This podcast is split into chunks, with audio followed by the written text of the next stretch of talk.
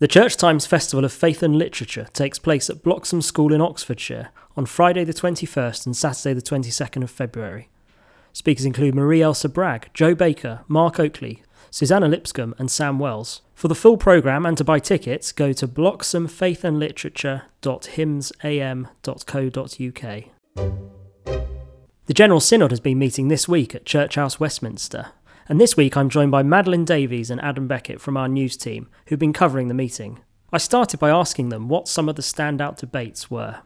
The big moment for me, uh, and it, it was a surprise, was the Church of England, the Synod voting to go net zero for the whole Church of England by 2030. Um, it was a shock, and I think the the, the, the motion was that uh, the Church of England would be carbon neutral by 2045 and uh, the Bishop of Salisbury, uh, the Right Reverend Nicholas Holtam, who brought the debate, cautioned against bringing it down to 2030. He's the lead bishop. He's the, he's the lead bishop on the environment. So it was a real shock uh, when that it wasn't too narrow, but it, it, it, was quite narrowly passed on the Wednesday afternoon because it was synod members taking it into their own hands. And, and why did he caution against it? It's ten years. It's a big ask. Um, I'm not saying it can't happen, and I, I, I, would love that if the Church of England could be carbon neutral in 10 years. And it's a great target as well, and that's what a lot of members said. But it is a lot of work, and uh, it will be a lot of money uh, to be carbon neutral in 10 years' time. Um, but then people said that the Church of England should be prophetic on this, they should be leading the way. And there was a real groundswell of um, appreciation for this. Uh, obviously, there were some dissenting voices as well, but once the amendment had gone through to make it 2030, it seemed inevitable that the whole thing would go through too. And this amendment was brought by Canon Martin Gainsborough from Bristol Diocese. Yes, so there are three dioceses which are quite radical on climate change uh, things uh, Bristol, Oxford, and Birmingham. Um, there was a separate motion from Oxford, a separate amendment from Oxford, should uh, Martin Gainsborough's amendment not have been passed. Um, but they all kind of backed each other up, and, and, and it was quite clear that, that they were the powerhouses behind this. There's been some planning, I think, going into this before. Oh, absolutely. It's it's been a subject of um, Oxford diocesan synods for, for many years, and it's uh, it, it, it's interesting that, that it comes mainly from Oxford. Um, also, what was weird about that was that another uh, lay member from Oxford, Prudence Daly, was probably one of the loudest voices cautioning against not just the amendment, but the but the whole concept. Um, uh, but uh, she lost out in the end. And do we know how this is going to be implemented? What sort of changes we're going to see? Yes and no. To be brutally honest, it's um, when it was twenty when the target was set to twenty five years before. Um, the Bishop of Salisbury had set out, uh, I think it was three yearly reviews that would come into place. Um, so we could really see where if the church was moving in the right direction. But this will require a lot of work, not just from the national church, but from each and every parish in this country to take a look at uh, their their boiler, the energy they use, um, the, their wastes, everything like that to, to try and be carbon neutral by 2030. Um, there are all kinds of different mechanisms for that. There's going to be a some kind of smart meter for for churches introduced, so they can see just how much energy they use and whether there's a alternative option. But I mean, this has to happen now um, as the Bishop of so the, one of the supporters of the 2030 uh, date was the Bishop of Liverpool, uh, uh, Paul Bayes, who, who said that he'd be taking this back to his diocese and starting now. And the, the Bishop of Salisbury, after after it had gone after it had gone through, and he seemed quite disappointed that it had gone through, told the Bishop of Liverpool, this isn't just kind of, oh, I'll do this over the next couple of years. This is something that has, has to start happening now. Um, otherwise, we won't reach that target of 2030. Presumably, um, environmental campaigners have, have welcomed this. Oh, absolutely. The the Christian Climate Action Group, part of Extinction Rebellion, were protesting outside Church House before the session on Wednesday uh, and uh, pressuring um, members of Synod to, to bring the carbon neutral date forward. And there there's been reaction from um, uh, disinvestment groups and uh, uh, NGOs as well, just at, at, how important this is. And and I can see their point that the Church of England can be a lead voice on this. Um, in the same way that other councils around the country, uh, I think the Bishop of Liverpool said Liverpool City Council has set that 2030 date, and I'm pretty sure Bristol is the same. So th- they're not a voice in the wilderness, but but it is an important voice to be added. And Madam, you were at the debate on the Windrush generation. Yeah, so there was um, a very powerful speech from Andrew Moughtin-Mumby, who is a priest um, in Southwark Diocese. Um, and one of the stories that he told was how a member of his congregation, Doreen Brown, um, her family in the early 60s had actually been turned away from his church um, purely based on the colour of their skin. And Doreen is now a member of the church, but obviously the legacy of that um, rejection lives on. Um, and Doreen was actually in the gallery um, for the debate, and Andrew was able to apologise um, for his predecessor's response, um, which was a really powerful moment.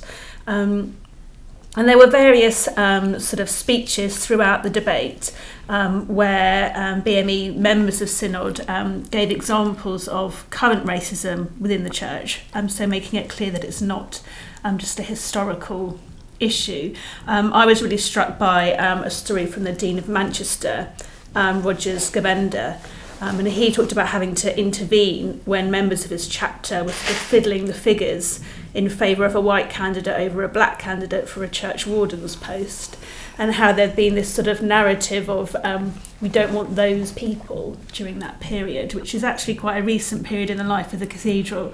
Um, so there were various um, moments of testimony really from people um, who were making the point that this is an ongoing um, problem. I think a lot of the, the mainstream press picked up on the fact that the Archbishop of Canterbury said that there was no doubt that the C of E is um, actually institutionally racist.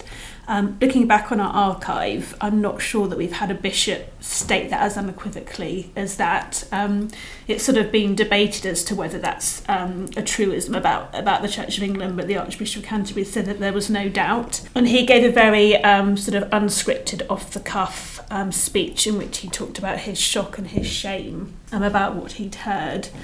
Um, and he also sort of um, suggested that he himself had been too nice. Um, so he hadn't used his position to speak out against this and to make change, and it was time to stop being so nice. He suggested that he would come back to Synod, um, I guess, with more concrete proposals about what he actually plans to do, but he did hint that that might involve um, making sure that appointment panels um, are not solely white. Um, so that was kind of one practical thing that he hinted at. Um, That appointment for. um, for for various um, kind of senior appointments, including CNCs. Um, he said that he'd sort of been given long lists which were entirely white and that that couldn't continue. Um, but for me, I think um, a better speech probably came from Canon, Canon Rosemary Mallett in Southwark, who's recently been um, elevated to an archdeacon position, um, because she she really spoke as somebody who's been um, having these conversations for a very very long time and is familiar with existing reports. Um, I think something to be aware of is. Although the Synod has asked for more research, Rosemary was making the point, and she made this point at St Paul's Cathedral as well, that the Church of England already has many reports and has had many conversations about this, and it's really time for action. And she was saying that she wasn't really interested in an apology um, without that action. And she gave a very um, very solemn but very practical speech about what actually needs to happen now in terms of this being a kind of root and branch um, approach and it does need to be led by the most senior people in the Church of England it sort of it, it can't be left um, sort of without their leadership they're going to have to take really take hold of this um, so for me that was one of the really standout speeches We also had the Living in Love and Faith group. Um, I think it was it the core group of, of members who are drawing up this new book or document. Yeah. Um, they sort of gathered on the synod floor to sort of um, discuss these issues. Yeah, so it was um, a mix of people who were on the coordinating group for Living in Love and Faith, um, coming from very different um, theological standpoints, um, um, varying from um, sort of more conservative evangelical um, towards um, much more um, affirming wings of the church. So they were asked a few questions about their experience of being together and how those conversations had gone. Um, and I guess they were quite frank. So people talked about sort of spectacular fallouts that have happened, um, awkward moments, moments when people felt rejected or as if they hadn't been heard. So they were fairly candid. But they also talked about, um, I guess, coming to new places of respect or understanding, if not necessarily agreement. Um, I think the question is whether the fact that those relationships in that fairly small group has improved has any significance for the wider church. So the fact that these people who spent long periods of time together building those relationships, um, is that really going to shape the wider conversation where people won't have that much time and resource and support? It will be filtered down to parish churches where they won't sort of have those luxuries. Anything else that was memorable from the synod? We can't we can't cover everything, but um, any other d- debates? Uh, there was a hugely important safeguarding debate uh, on the uh, the preliminary IICSA report, which was published last year, ahead of the the final report being published. It was an emotional debate. Uh, several members who spoke uh, were on the verge of tears, if not tearful. Um, there were survivors in the gallery. The Bishop of Bath and Wells, the Right Reverend Pete Hancock, is stepping down as the lead safeguarding bishop uh, very, very soon and is being replaced by the Bishop of Huddersfield, Jonathan Gibbs. Um, and uh, Bishop Gibbs gave a speech in which he, I, I feel he, he, he promised to deliver more, essentially. While apologising for what the church has done before, he didn't directly criticise anyone, but made it very clear that, that the church's reaction to safeguarding has to go beyond apology. And he talked of uh, redress, uh, uh, which was part of an amendment that was passed, his amendment to uh, the, the, the broader um, understanding of the IICSA reports. Uh, and I think survivors really appreciated that it wasn't just warm words. We've got detailed news coverage in this week's Church Times and at churchtimes.co.uk, and next week um, will be our comprehensive um, full coverage of the entire meeting of the Synod. Thank you for listening to this week's episode of the Church Times podcast. You can find more news, analysis, comment, and book reviews on our website, churchtimes.co.uk. If you are not yet a subscriber to the Church Times, you can try your first 10 issues for just £10. You'll get the paper delivered to your door every Friday, plus full access to our website and digital archive. Go to churchtimes.co.uk forward slash subscribe to find out more. The music for this podcast was provided by Sought After Sounds. Tune in next Friday for the next episode.